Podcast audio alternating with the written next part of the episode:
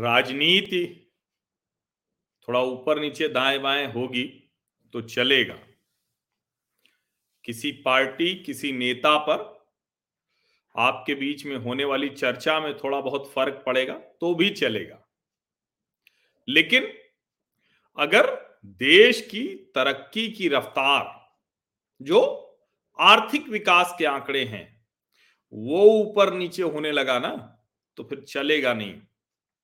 और ये हमने देखा कि जब चाइनीज़ वायरस के समय में देश की अर्थव्यवस्था में मुश्किलें खड़ी हुई, उद्योग धंधे बंद हुए, लोगों की नौकरियाँ गई तो संकट बढ़ गया। और इसीलिए मैं बार बार अपने सामाजिक परिवार के सदस्यों से एक बात कहता हूँ कि हर बात भले थोड़ी सी कम जानिए, लेकिन अर्थव्यवस्था को अच्छे से समझिए आर्थिक आंकड़ों को अच्छे से समझिए आर्थिक नीतियाँ समझिए। लेकिन दोहरेपन में नहीं कि अडानी ममता के साथ दिखे तब तो आर्थिक नीतियाँ समझनी। और जब मोदी के साथ दिखे तो फर्जी वाला फैलाना है झूठ फैलाना ऐसा नहीं करना है। नमस्कार मेरे सामाजिक परिवार के सभी सदस्यों को यथोचित अभिवादन राम राम।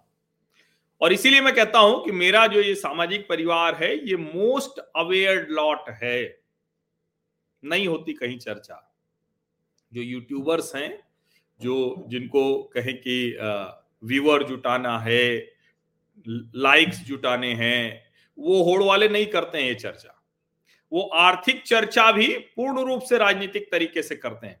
तो अब जरा उस राजनीतिक तरीके को समझ लें, तब मैं बताऊँगा कि ये जो दूसरी तिमाही के आंकड़े आए दो दिन पहले, उनका क्या मतलब है? और उसके साथ लगे लगे और कौन से दो आंकड़े, तीन आंकड़े हैं, जिससे आपको समझ में आएगा कि इतनी अराजकता, इतना ज़्यादा सड़कों पर उत्पात।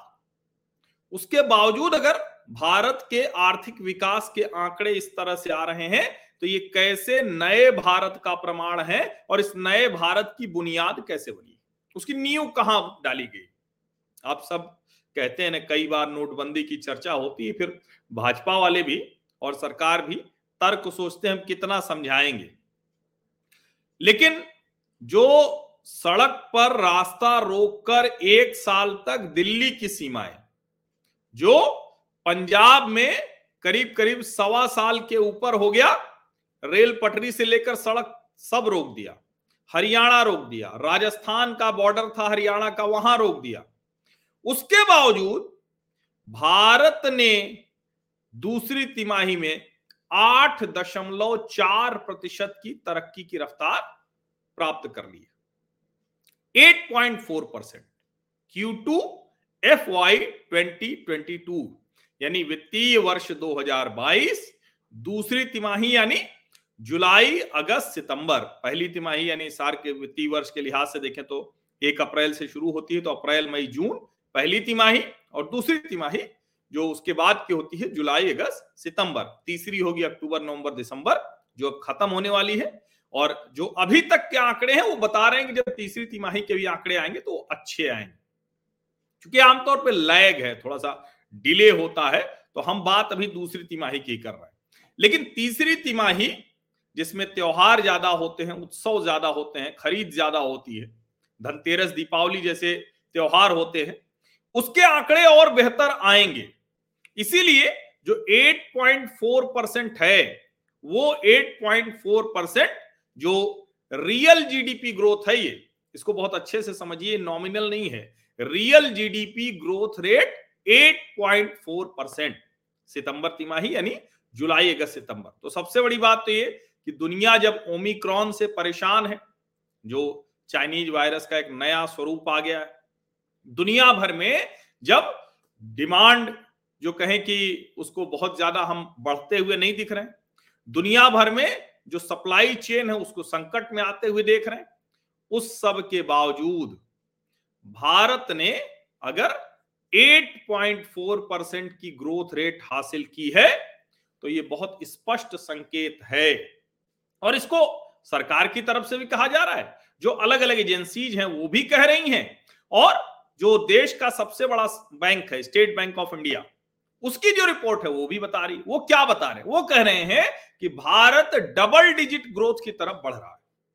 अब मैं बार बार कहता हूँ कि हम जो बेहतरी है, उसको बताएँगे, लेकिन उसके साथ ये भी बताएँगे कि जमीनी हकीकत क्या है। जमीनी हकीकत हम आपको अलग अलग समय पर, अलग जगह पर छोटे छोटे उदाहरणों से बताते हैं कि आपके आसपास क्या हो रहा है। आप जाम में कैसे फंसे हुए हैं? आप कैसे पेट्रोल, डीजल की बिक्री हो रही, बावजूद इसके कि रिकॉर्ड हाई पहुँच गया। आप कैसे बाज़ार में गए तो आपको वहाँ गाड़ी खड़ी करने की जगह नहीं मिली।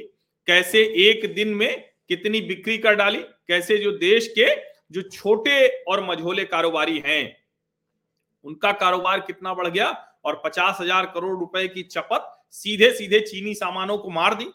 ये सब आपको बताता है कि भारतीय अर्थव्यवस्था में जो नया भारत है, वो कैसे योगदान दे रहा है। अब ये जो एसबीआई की रिपोर्ट है, ये कह रही है कि India's GDP growth likely to top 9.5 percent in F Y twenty इसका मतलब कि जो 2022 खत्म होगा, यानी 31 मार्च 2022 उस समय जब भारत की एक वर्ष की, एक अप्रैल 2021 से लेकर 31 मार्च 2022 तक की जो तरक्की की रफ्तार होगी, साढ़े नौ प्रतिशत के ऊपर होगी।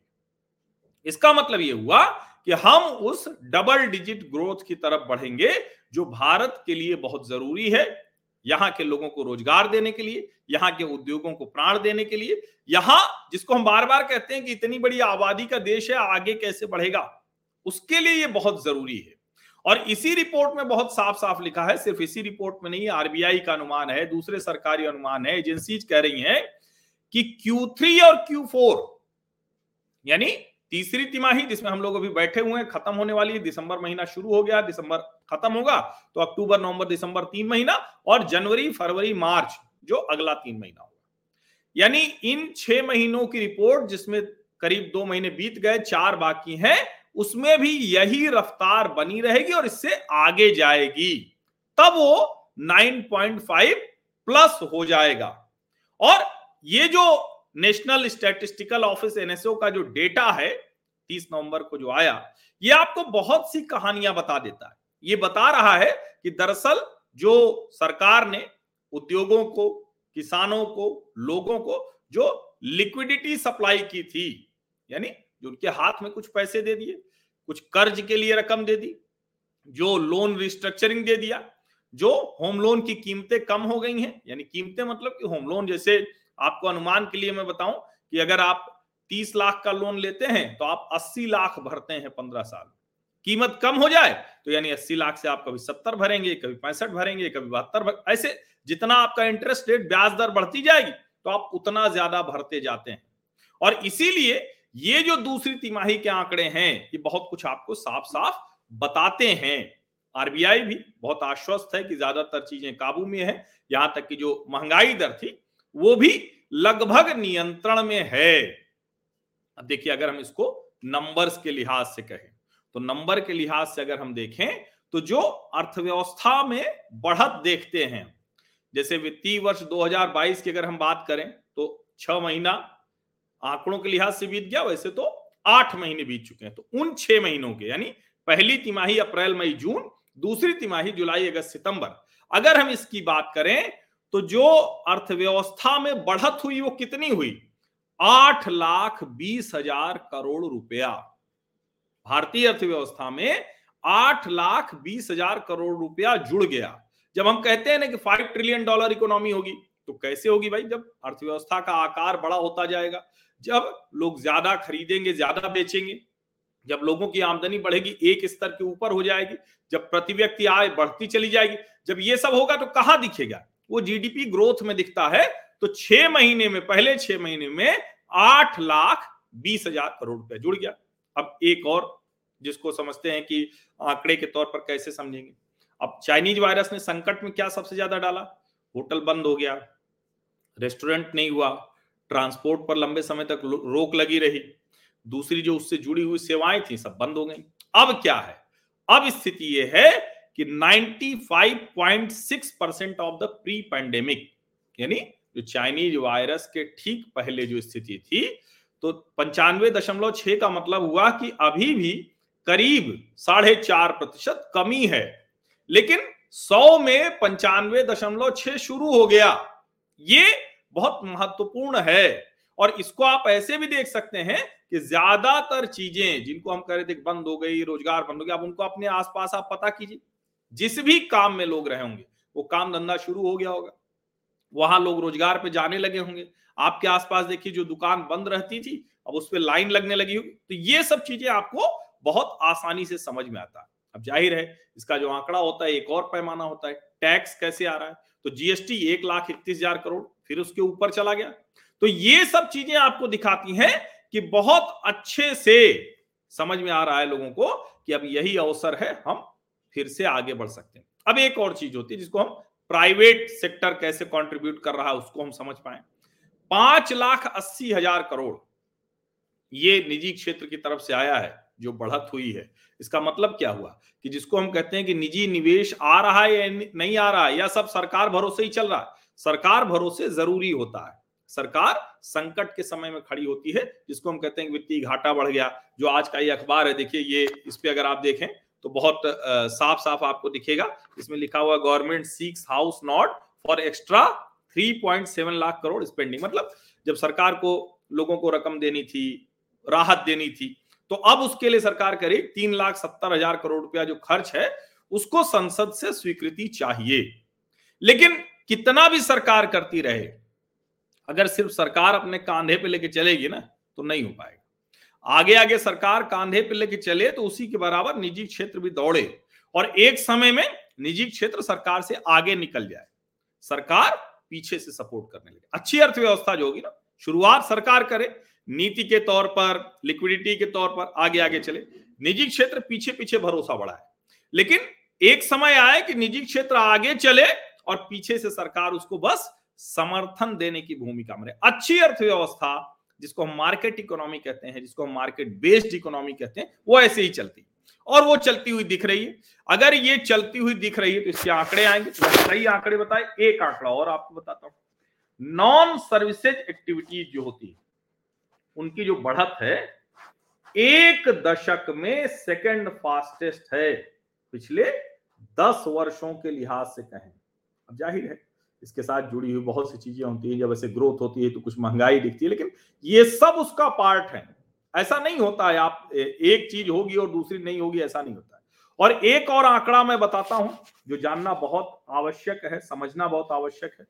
जब हम कहते हैं कि नोटबंदी से क्या मिला आजकल एक आंकड़ा चलता है कि भाई, ये जो करेंसी इन सर्कुलेशन है, ये तो फिर से पहुँच गया पहले जैसा। अरे भाई, जब अर्थव्यवस्था का आकार बढ़ेगा और पहले जैसे ही करेंसी हुई, इसका मतलब कम है। इसको समझिए, बहुत सामान्य भाषा में आपको समझा रहा हूँ। मान लीजिए कि आपके घर में दस रुपया आता था और दस रुपया में से कितना खर्च हो रहा है, कितना कैश रखते हैं, कितना बैंक में रखते हैं, कितना गहना खरीदे हैं, कितने का निवेश करते हैं, वो अलग हुआ। जब पंद्रह रुपया आने लगा, बीस रुपया आने लगा तो उस लिहाज से बढ़ जाएगा। तो हो सकता है कि आपने कैश रखना जेब में बिल्कुल बंद कर दिया लेकिन फिर भी कुछ रकम तो रखेंगे। तो वो करेंसी इन सर्कुलेशन जो है, इसको आप देश के लिहाज से समझिए, जब अर्थव्यवस्था का आकार बढ़ा, सब कुछ हुआ। लेकिन एक आंकड़ा ये बताता है, और बड़ा अच्छा आंकड़ा है तो आपको समझ में आएगी नोट नोटबंदी कितनी महत्वपूर्ण थी और जो मैं बार बार समझाता हूँ कि मोदी सरकार के सारे फैसले एक दूसरे से लिंक्ड हैं। ये चेन ऑफ़ इवेंट्स है, ये वन ऑफ़ नहीं है।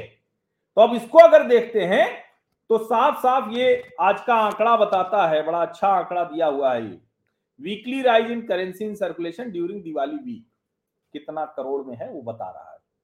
जब इसको हम देखते हैं तो लिखा हुआ है कोविड में have boosted currency in circulation to record level of over rupees twenty nine lakh crore अब जब इसको जैसे ही कहेंगे कि भैया फिर से हम 29 लाख करोड़ से ज़्यादा करेंसी इन सर्कुलेशन यानी नकदी चल रही तो तुरंत कोई प्रवक्ता बोलेगा, विपक्षी, देखिए ये हो गया, कोई नोटबंदी का मतलब नहीं हुआ, सब पैसा भर रहे हैं, सब कुछ कर रहे हैं। लेकिन इसके आगे की लाइन जब इसके आगे की लाइन हम पढ़ते हैं but there are signs of transaction moving to digital typically currency with public shoots up of Diwali as most spending is in cash Deepavali के पहले ज़्यादातर लोग नकद खरीदारी करते हैं।